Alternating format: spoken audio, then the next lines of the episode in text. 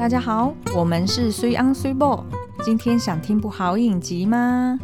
我们要来应观众要求哦，来聊《哲人王后》。嗯，因为未来妈妈已经聊完了。没有，是因为上一集在聊未来妈妈的时候，我就有爆料说，水某最近呢，他只追两个剧，一个是未来妈妈，一个是哲人王后。然后，所以呢，这个很多的观众就听到之后就敲碗说，他们要听哲人王后的解析。所以，嘿，我们今天就来这个满足大家的愿望。好，我觉得哲人王后呢，嗯、就如果要用一句话快速形容的话，我觉得它就是一个配饭好伙伴，因为真的蛮轻松的。嗯，虽然有时候有点闹，然后你觉得有点不知道他会，就是有点像脱缰野马，你不太确定他会演到什么情况。有点难预测剧情哦，嗯、即便它是有一部分的史实嘛，但是还是觉得说它好像有点呃，往哪边发展都可以。那这样不是很好吗？就不会说让你马上就已经猜到结局。没错啊，所以我才会忍不住一集又一集看下去啊。啊那，那你还要在那边闲说？我没有闲，我只是觉得他有时候有点太闹了啦。嗯、对，所以呢，今天就想要来呃，就是推荐大家这出剧，然后并且呢，我们也想要讨论一个议题哦，就是。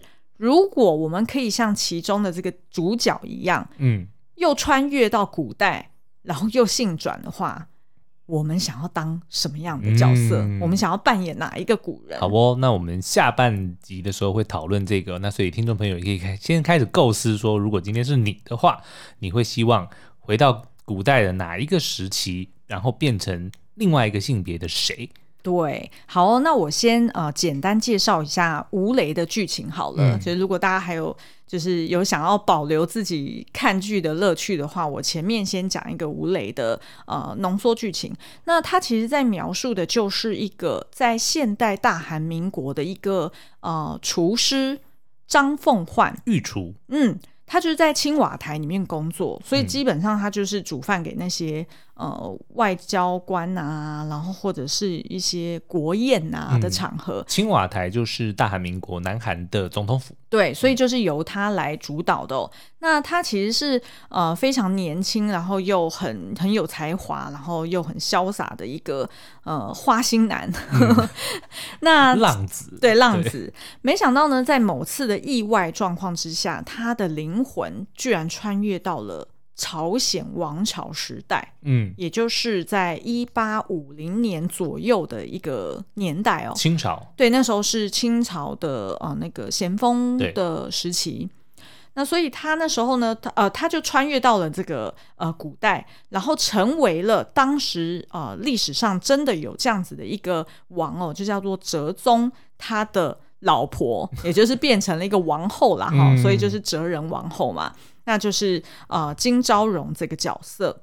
那当然啦，这样等于他是又穿越到呃两百哎两百一百多年前，我们要一八五零一九五零。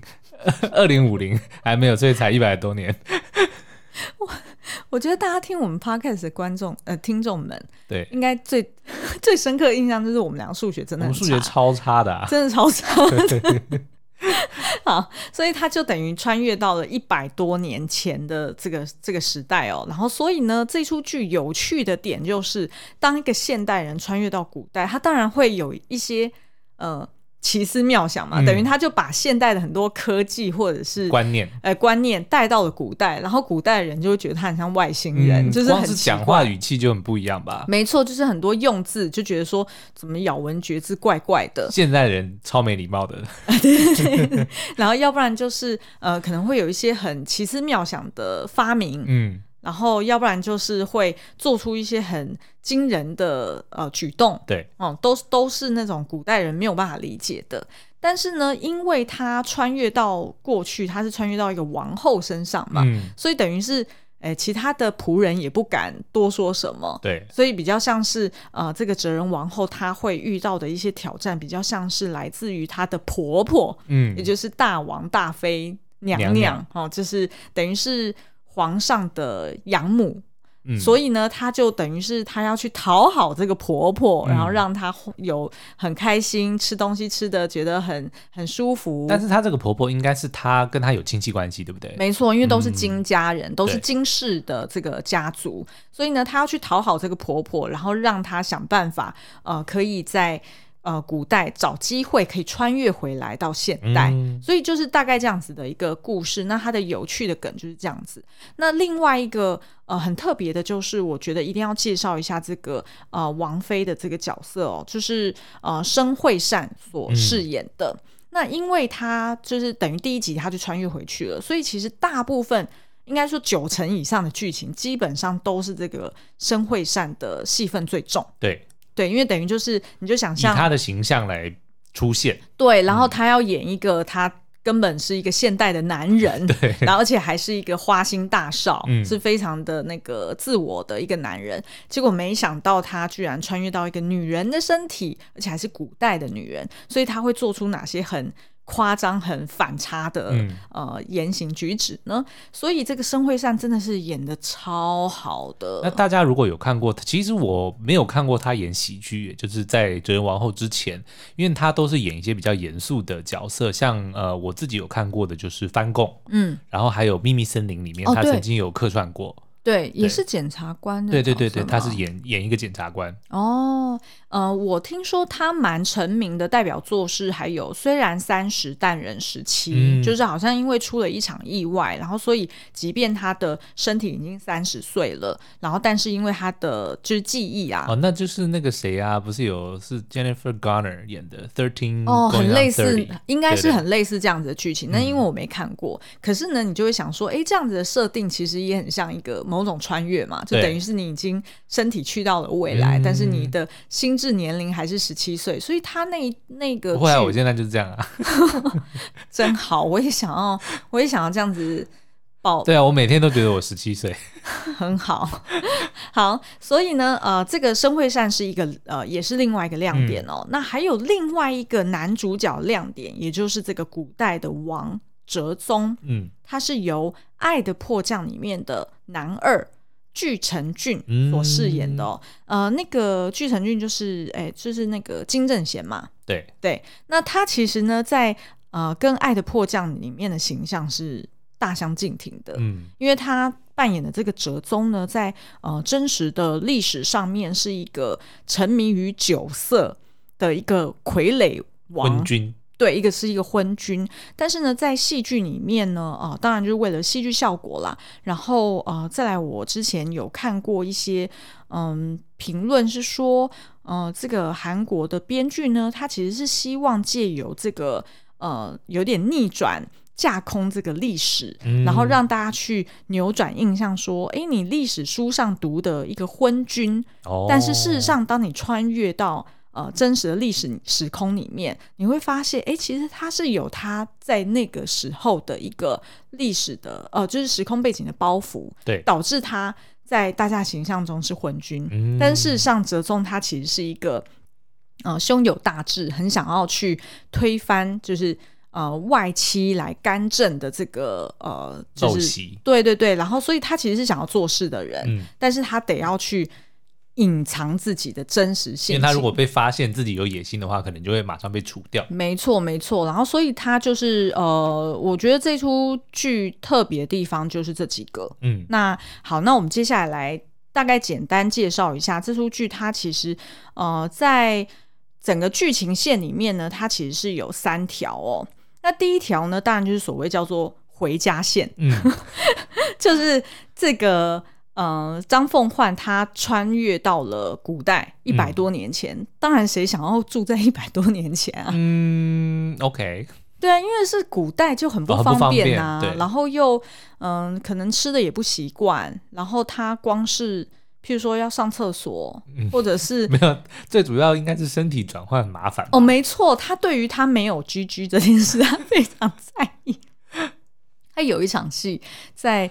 呃，男厕里面，嗯、因为他就是嗯，即便已经是女人的身体，但是他想要就是假扮成男人溜出宫外，对，然后去青楼里面光顾嘛。结果他因为可能酒喝太多，然后就出来到男厕尿尿，然后他是那个是很正常的反应，他就直接去站着尿尿，结果发现他没有。居居，然后所以呢，他就现场就开始有点感慨，然后就说：“Oh my dragon, my dragon gone。”就一直说，因为他英文也不好的，然后就一直在那边感叹说他的居居不见这件事情。好，居居居居了，对对对对对。好，那所以他的这个回家线呢，就是他想办法去。呃，串联几个线索，嗯，他就是先想说，哦，他当初一开始醒过来的时候，听他们的工人讲说，就是他的身边的仆女讲说，哦、呃，他是因为掉到湖水里面，然后被救起来之后昏迷了好几天，嗯，于是他就联想说，哦，那一定是湖水可以让我再穿越回去现代。对啊，因为我记得我有看一开始他也是掉进游泳池里面，对，然后穿越了嘛。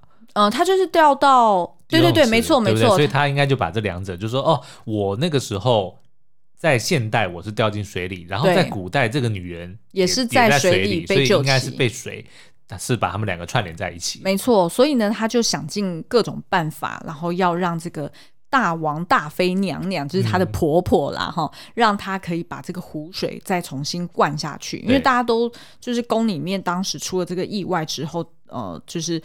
怕危险嘛？对，就把湖水都抽干了，嗯，导致呢，他就到处想要找水，不管是湖水、井水还是脸盆水，他都要把自己给闷死在里面，因为他觉得他这样醒过来就可以成为，就是回到现代了。对，所以这个是他的回家线。但是呢，呃，因为现在整出剧集它总共有二十集，那目前其实已经跟播到十二集了，所以以目前的呃剧情的更新来说呢，湖水。这件事情已经是过去式哦，就他也不再执着于要去找水了嘛？还是说他找了试过没用吗？试过没用，哦 okay、所以呢，他还得要找别的方式才可以再回去哦。嗯、那好，所以这个是呃第一个回家线。那呃再来另外一个呢，就是爱情线。嗯，爱情线这个很 tricky 哦，因为其实一开始当这个张凤焕他穿越回去，他毕竟还是男人的灵魂嘛，所以他一定是。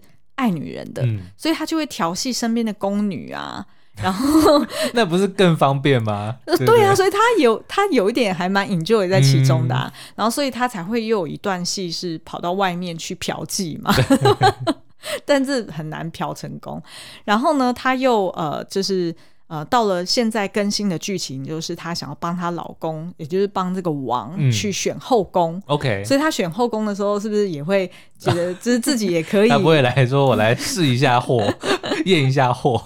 所以她某种程度呢，这方面她还蛮 enjoy 在其中的。嗯、可是呢，很妙的是，呃，因为后面几集的一个，就是中间有发生一个关键的呃事件，所以导致呢，她自己。突然拥有了哲人王后，也就是金昭容，她的回忆，也就是她从小到大这个灵魂，这个女性灵魂的回忆，对，也在她身上。但是并不是意识，对，不是意识，okay, 对，是回忆。嗯、所以呢，她某种程度，因为金昭容当年其实就是爱哲宗，呃，就是那个王的，所以呢，对于这个呃张凤焕来说，他就会觉得，哎，好像有点怪怪的，他好像莫名其妙对这个王有一种。说不上来的情感，对，然后有一种悸动感。哦，然后并且这个王呢，其实现在剧情来看，我觉得这个王是百分之百已经爱上了金昭荣啦，因为他觉得他是一个很有趣，对，不按牌理出牌，哎，这不是所有。偶像剧都是这样演的嘛，哦、就是通常你要条件很好的这个总裁，他永远都是选一个最感觉跟他不搭的人在一起。对对对对对对，嗯、然后越怪或者是越边缘的女生，然后就越能引起他的兴趣之类的。所以呢，啊、呃，这个王等于就对他动心了。嗯、然后，呃，这个张凤焕呢，他本来是只想要保全自己，对，因为毕竟他。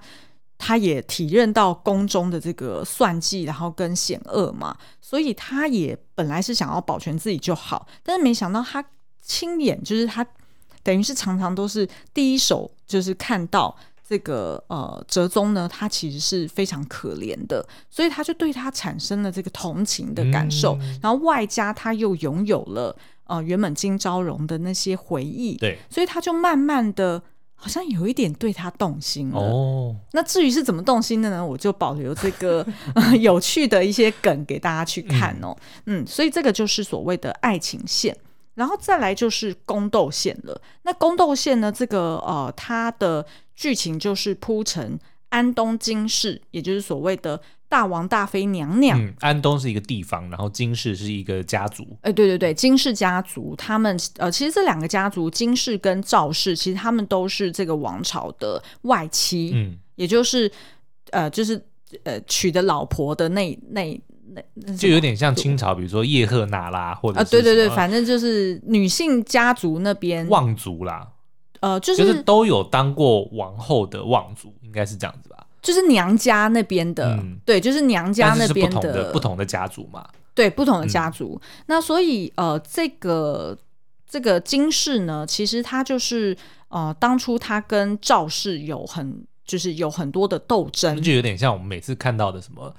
钮钴鲁氏跟叶赫那拉氏哦，对对对对对，就是这样子，就是这样子。嗯、那结果在这一次这一 round 呢，就是这一回合，金氏呃胜出了，嗯，好，然后呃当时的国王宪呃就当时的王宪宗就呃过世了，然后金氏呢他就要想办法再另外去找一个呃来接任的。呃，这个傀儡王，然后供他们金氏一家可以再继续去操弄，嗯、然后把持整个朝廷。对，那他找到的人呢，就是呃，曾经也是先祖的这个，就是其中一支啦，就李氏王朝对一个其中一支，对一个旁支。然后，但是因为这个旁支呢，他们其实是一家，其实当初都有被判过是所谓的呃叛国罪，然后叛国罪，对对对，所以其实。他也是故意的，因为要找这样子的有叛国罪的这个王，嗯、那他们是不是就更气势可以更高？对对，等于是不让这个王真正掌实权嘛。那所以这个就是呃，哲宗他小时候嗯的一个一个过程。那其实我也有去查了一下，就是哲宗他的真实历史。事实上呢，他这个王他在呃朝鲜王朝里面其实是被认定是一个昏君。嗯。那因为他就是一个傀儡王，所以他其实他在镇内呢，其实没有做什么立，就是没有没有没有留下什么政绩。对，然后他其实就是呃。贪贪生怕死啊，然后就是喝酒啊，然后贪图美色啊，所以他其实在，在、呃、嗯朝鲜的这个呃王当中，其实是一个评价蛮不好的。对。那但是呢，这个在呃哲仁王后里面的这个故事呢，其实是编剧试图把它做一些扭转。然后我觉得这扭转其实是蛮有意思的，因为它其实是符合他整出剧想要去描述的，就是你不要对于一个人。这么快速的下一个结论，嗯，或是说你光是从历史上面读到说哦，这个人的评价怎么样怎么样，然后你就盲目的去相信，就他是给了一个机会说，诶，当你如果真的实际穿越到那个时代去看到这个人的行为的时候，你可能会理解说，哦，他为什么会被留下这样子的评语。没错，因为哲宗呢，他其实呃，因为他的父。父兄辈其实都是被判呃所谓的叛国贼，是甚至他的哥哥呢还被呃就是直接被被砍头哦，所以其实他们一家从小就是被流放到江华岛上。那对于他来说，当然就没有受到什么好的教育啦，嗯、然后整天就可能是砍柴啊，然后搬搬东西啊，根本不是过着王公贵族的生活。没错，所以其实是非常辛苦的。那也因此在戏剧里面啊、呃，他们就很方便的帮他设定了一个人设，就是说，哎，他会高强的武功。因 为等于他就是身手利身手利落了，对对对，对。因为很就是没有读书嘛，然后对对对，好，然后呃，他其实事实上在真实的历史里面，他其实是一八四九年到一八六三年在位十几年，嗯、那他嗯、呃、算不出来哦，对，我为什么就十四年？好，反正十几年，好，然后所以呢，他其实啊、呃、在。就是被扶持成为王之后，他就是一个傀儡，嗯，所以他在这个戏剧里面表现的也是说，他其实是胸有大志的，对。但是就因为呃忌惮于这个金金氏，就是所谓他的养母，然后以及那个养母的弟弟，嗯，哦，也在朝中是一个大臣，等于是所有人都忌惮于这个金氏家族，对，所以他其实是很想去改革的。于是呢，他整出剧就是在找一个账本。哦，这是他们的 MacGuffin。OK，就是他们呃金氏可能呃贪污或者犯罪的证据。没错，然后他这样才可以一举把他们拉下来嘛。嗯、那但是对于金氏来说，他们当然也是很很很防，就是防的很严密。然后所以呢，也才会决定说要把金昭荣，也就是他们的其中一个亲戚的孩子，嫁给这个王，然后让他当王妃。那这样子是不是他就可以更当个眼线去监视他？对，然后理所当然的去延续他的子嗣嘛。哦、这样子就可以让金氏王朝继续下去。那事实上呢，在历史上，呃，这个哲宗他的确是有先后有生几个孩子，但是他只有一个女儿有活下来，但是呃，然后其他都夭折了。嗯，那所以其实他这边也就没有 official 的一个子嗣了。对对，那所以，哎、呃，可是有有讲说他的小孩里面哪有那个金昭荣的孩子吗？嗯、呃，我不知道这个我没有，是是我我我没有查到那么细。嗯、对，所以如果我们之后大家如果有兴趣的话，欢迎可以在 Apple Podcast 里面留言告诉我们，那我们就可以看看是不是哎，在年前还是说过年后，它其实二月十四号就完结篇了。那有情人节，对，我们就可以来做一个完结篇。那我觉得最后一定是有情人终成眷属。其实呢，我可以在这边小小的先预测一下，嗯、其实这不算雷。因为其实大家好，我们来开赌盘。我来预测呢，他不会回来，他就会留在那边。谁谁谁？就是那个张凤焕吗？男主角不会回到现代，他就会留在金昭荣的身体里面，然后就变成了金昭荣，然后但然后就跟哲宗在一起。OK，那我这边要讲另外一个开脑洞的预测。其实，在历史上呢，这个哲宗他只活到三十三岁，对，所以非常年轻，在位十几年就。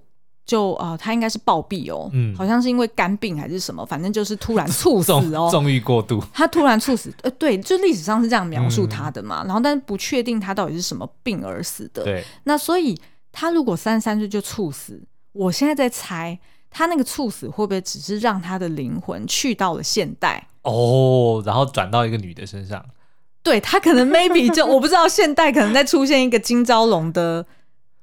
现代版有没有？哦哦，对，因为我记得，然后然后张凤焕就回去张凤焕，因为我记得你有提，你有跟我讲过说他在你那个剧里面呢，你有发现说现代的人的某个角色，他有去找到他的祖先。对，对不对？对，所以他其实是有刻意的去串联说，哦，不是只有这个厨师的灵魂回去，就是说他们其实角色之间还有那种族谱的那种源远流长的血缘关系。哦，我跟你讲，那个角色就是呃，张凤焕，他就发现说，哎，他他办公室，他他公司啦，就是有一个好像有一个有一个课长还是一个什么角色，嗯、然后是一个很讨人厌的角色。对，结果我没想到。呃，他在呃宫中呢，就发现哎，有一个跟他同姓的，然后好像也是同乡，嗯、然后他就自己就假设说，哦，那这一定是他的那个 祖先，祖先因为个性都一样讨厌，哦、然后一样机车这样子，所以搞不好到时候就的确现代会有一个姓李的女孩子，呃，然后就会金昭荣姓金的女孩子，没有，我的意思是说。就是折中啊，折中会变成他现代的哦。你说他那个他那个活下来的那个女儿，嗯，然后可能一直繁衍，一直繁衍，然后有一个后代，然后就就变成跟那个厨师在现代在一起。没错，然后所以折中就会再性转成女的，对不对？然后然后那个张凤焕就是回复男的，然后于是他们两个就在一起。是 韩国版的你的名字吗？哎、欸，我觉得很有可能这样。好，那我们就等二月十四号揭晓，然后看看我们的脸会被打的多肿吧。好哦，所以这大概是呃，就是它的三条线啦，嗯、就是回家线，然后爱情线跟宫斗线。那事实上，我觉得回家线应该就是目前应该就不是重点了。对，目前是宫斗线跟爱情线会是重点，然后但是到结局的时候，应该会有一个回到现代的一个收尾。嗯、是对。好哦，所以这个就是呃这出剧，然后我觉得蛮特别的地方。那苏央，如果是你今天嗯有机会可以性转，然后又穿越的话，你想要成为什么角色？那我们就休息一下，回来再告诉你喽。哎，水波，我问你哦，如果头皮敏感、头发扁塌，然后还臭臭的，要怎么办啊？那就要用莱雅专业的小蓝瓶来帮助你调理头皮、活化发根哦。小蓝瓶是什么来的？就是我最近洗完头会用来滴在头皮上按摩的丝瑞雅活力启动精粹啊。我第一次试用之后呢，吹干头发，然后就会觉得头发变得更有蓬松感。明明就不是头发造型品哦，我却可以马上感受到头发的丰盈与弹性，真的很适合我这种细软又容易扁塌的发质诶。小蓝瓶含有西黛胺，可以活络头皮、强健发根、舒缓敏感头皮问题。而它同时含有柠檬精粹，就是你最近几天闻到的清香气味了。嗯，一月二十五到一月二十七买小蓝瓶再送三瓶逆龄精粹小黑瓶。一月二十八号当天还有小蓝瓶买一送一。如果你有敏感的头皮问题，或是常戴安全帽的机车族，都很适合体验看看。欢迎到说明栏里面看更多的产品资讯哦。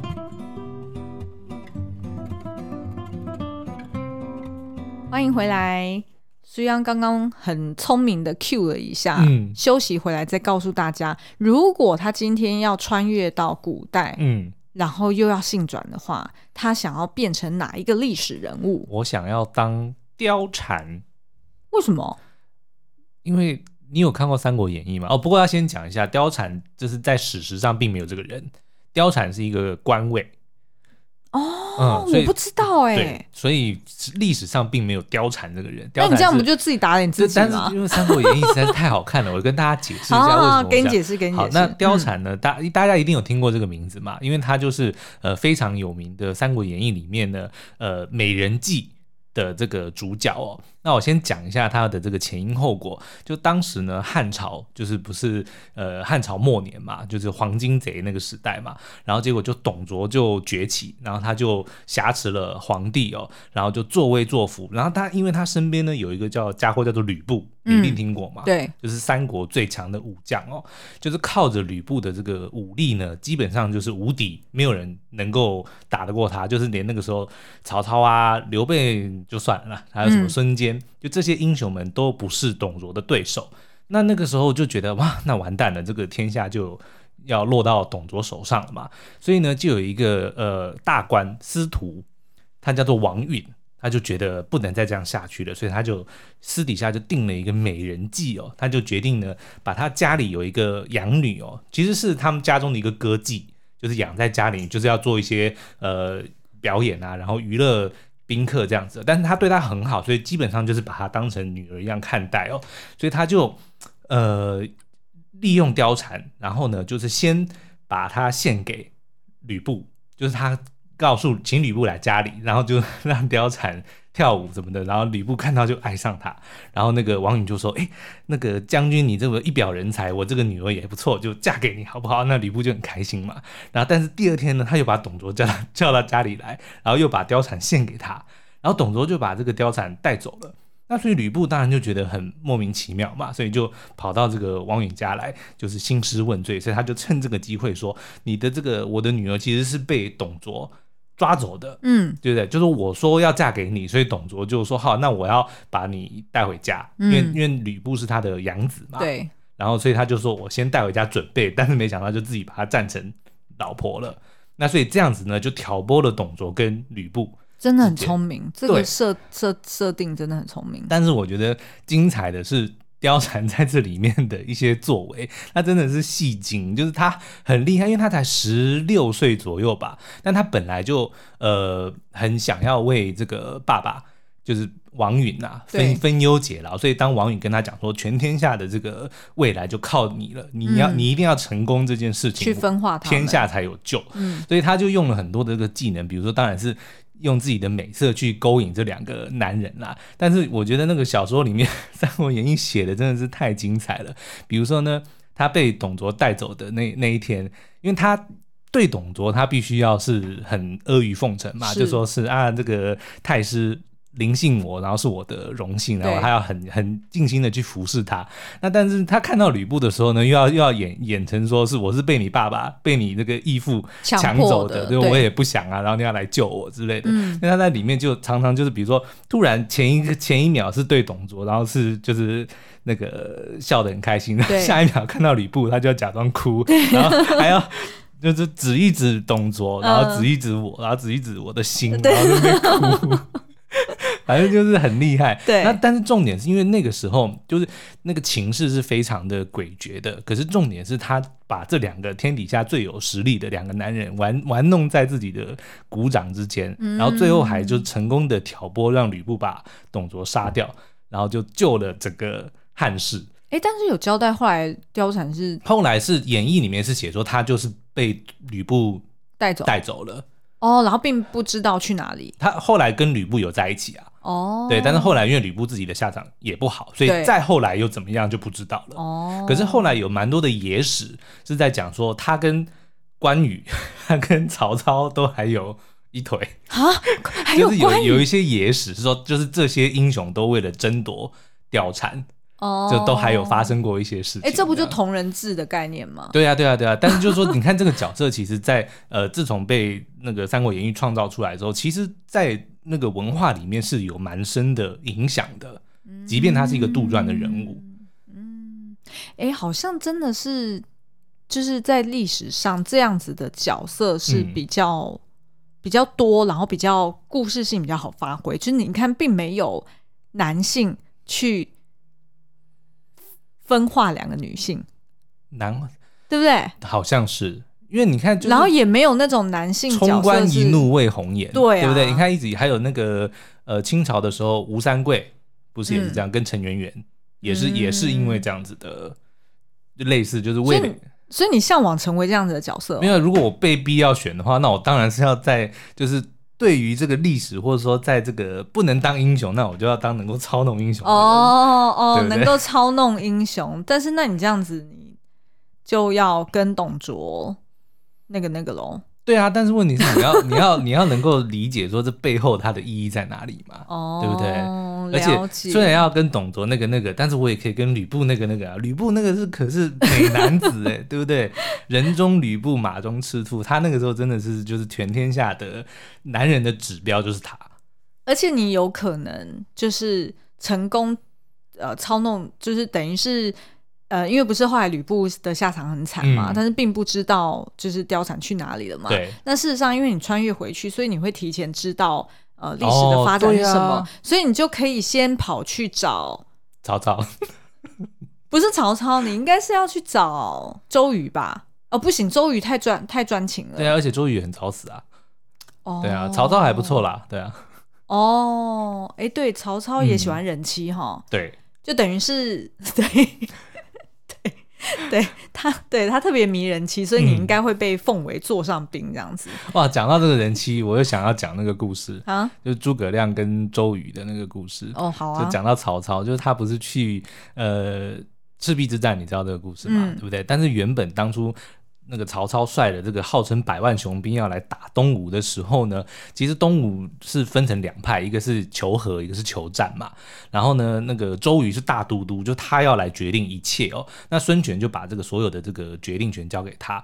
那所以呢，这个诸葛亮因为他们那个时候被逼到只剩下一个小小的这个地哦，所以他们必须要想办法挑拨这两个，让曹操跟孙权打在一起，就同样逻辑啊，他们才有机会生存嘛，嗯、对不对？所以就派了诸葛亮去这个江东，要去说服这个孙权，还有说说服周瑜说，好，我们要跟这个孙权，不，我们要跟曹操打起来。嗯、那那个诸葛亮呢就很贱了，他 就又在跟周瑜这个聊天的时候呢，就说啊，其实你们不用怕这个曹操的八十万大军哦，其实你只要派出两个人就可以解决这个问题。那周瑜一听就说，哦。两个人是谁呢？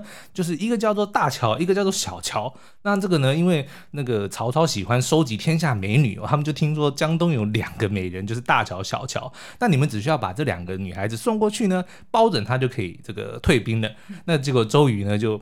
大怒拍桌子说什么曹贼欺我太甚，然后诸葛亮就假装说啊，怎么发生什么事情了啊？我刚刚说了什么吗？然后结果旁边的鲁肃就说啊，这个孔明你有所不知，这个小乔就是我们周瑜的夫人啊。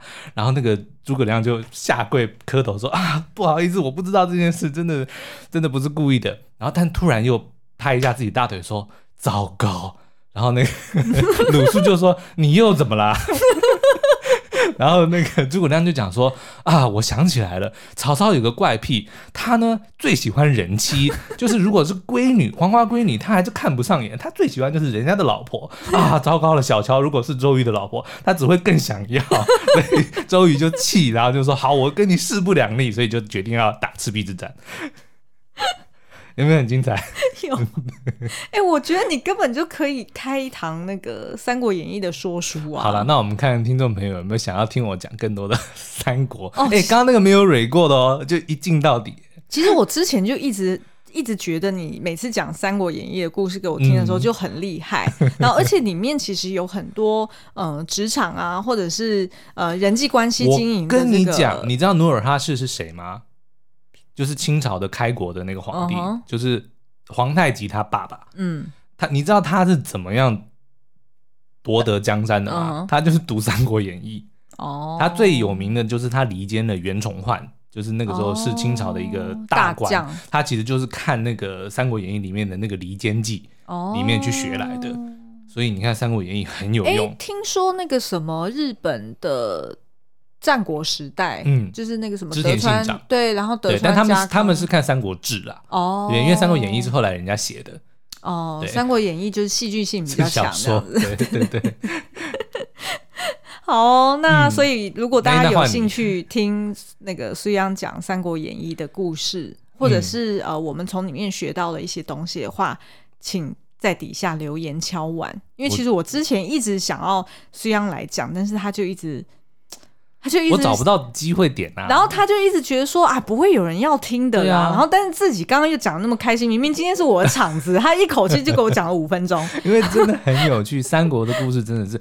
然后我相信，因为大部分的可能年轻一点的听众，也许都是透过比如说游戏啊，或者是呃戏剧来了解哦。但是《三国演义》其实真的是一本很 很好看的小说啦。然后即便是呃有一点点文言文，但是其实还蛮白话的，哦、是是还蛮容易看懂的啦。OK OK。好哦，那如果是我穿越到过去呢？我本来想要做亨利八世，嗯，就是在呃英国的十六世纪的一个，就是奠、哦、奠定英国英国怎么讲，就是他们在当时的那个文化发展，对呃的这个，然后国力强盛的一个国王，他是伊丽莎白一世的爸爸，爸爸对，然后他其实。为什么会想要变成他呢？是因为他前后娶了六个老婆，重点是呢，六个老婆里面他砍了好几个老婆的头。对对对，他随心所欲就可以砍掉另外一半的头，嗯、所以我觉得这个很过瘾。然后他最有名的一个老婆就是 Anne Boleyn。对，嗯，有一部电影，是第二任，对，叫做《美人心机》哦，就是有那个 Scarlett Johansson 黑寡妇跟 Natalie Portman 演的，嗯，非常好看。对，嗯、然后但是呢，我后来转念一想，亨利八世，呃，他是在十六世纪，所以那时候呢，算是比较，你知道，就是又在更太太久远了，是吗？我刚刚在汉朝，哎。那是你啊，我受不了、欸。西元一百一百九十几年，我觉得好像有点太遥远。哦、然后再加上亨利八世，大家都知道，就是从画像里面都可以知道，他本人其实是很很快的哦。嗯、所以我相信他这么快，应该其实可能体力不是很好哦，对不对？就是一定是呃，就是说呃，他的可能行动没有那么方便，然后也比较比较容易累，然后娶那么多老婆，可能也。有点辛苦这样子，然后所以我就想说，哎、欸，那我这样是不是应该要变成太阳王，就是法国的那个路易十四，好像会更好。路易十四就是铁面人，对不对？对。哦，铁面人里面后来。后来继位的那个，对对对，但是那个是一个传说啦，对，那没关系啊，野史好听多了。对，然后因为路易十四是应该是十七，应该是十七世纪末吧，所以就再更近近代一点。不行啊，你只是把里奥纳多投射，就是说你你可以变成里奥纳多，因为他演过那个角色，但是没没人知道他真正长什么样子啊。我从那个画像里面看，路易十四其实算帅的耶，然后而且他很有。Fashion sense，那当然啦、啊。对啊，就是像譬如说，呃，大面的那个发，就是发饰的镜子，嗯，其实是他去呃养出来的一个产业哦。哦，不是有那个凡尔赛宫里面有一个镜厅？对对对，其实那是他创造的，嗯、然后是他养出来的产业。因为那时候其实会会有这个技术可以去做那么大面的镜子，其实是来自于意大利。OK，然后那时候法国其实还没有这个能力嘛，可是他那时候。自从知道了，哎，有这个镜子，它可以增加空间感，嗯、然后是作为那种呃装饰王宫很好的一个呃元素，他就去养这个这个产业。对，然后他也创造了，譬如说很繁复的蕾丝的设计，嗯、然后还有。男性穿高跟鞋 跟白袜子，哎、欸，我觉得这个我们然后还有假发，我们可以聊一个。就是我记得我们那时候是看书还是看电影？呃、法式韵味，对，他其实在讲说法国为什么那个时候这么崇尚时尚，其实是。是有政治因素的，他是故意要让这个东西看起来很麻烦、很复杂，对，甚至让有很多的仆人去伺候他穿衣服，都是故意做给别人看的，是对不对？因为他要让那个呃王权看起来更有神圣性，嗯、然后再加上它其实是要养一个产业，对。对，他是要让呃国内的经济再更繁荣，哦、因为等于是就是哦、呃，还有香槟酒其实也是在他的呃指导之下出现的耶，嗯、等于是说呃，他就刻意去创造一些 celebration 或者是 decoration 的一些元素，对，然后让这些一个一个都成为了一个产业链，然后他就可以帮助法国越来越兴盛，然后并且因为他做出了这个态势跟样子，其他的王朝都会想要模仿他，嗯、那他是不是可以更巩固他的王王权，对不对？是所以我就觉得，哎，好像路易十四比亨利八世更风光，哎。好哦，所以呢，那今天呢，我们就聊到了说，如果要穿越到过去的话，然后要调转性别，那 C 央呢，我会想要变成貂蝉，然后 Cibo 呢会想要当太阳王路易十四。那不知道听众朋友们，你心目中的这个调转的穿越对象会是哪一位呢？那你觉得为什么大家会喜欢这样子的？我觉得，我觉得其实说实在，我真的不想。如果可以的话，我我我可以穿越，但是我千万不想要调换性别。哦，你嘞？你会想要调换性别吗？我会。OK。其实我一直很想。所以，所以我觉得我我会想要看这一类的原因就是。我可以看别人出丑，我自己不用。Oh, 对，但是我又很想要知道说，如果真的发生，会是什么样的情况？我觉得某种程度也像是满足了大家从未拥有的一个人生。嗯，因为你会希望，因为你没办法嘛，你就是这个身躯了。对然后你会期待，然后你会 wonder 说，如果我变成他会怎么样？嗯、就像那个你的名字里面，龙穿越到三叶的身体，最常做的一件事情就是、嗯、摸胸部。摸摸 好、哦，嗯、那所以今天的节目就到这边，嗯、我们下次再见喽，拜拜，拜拜。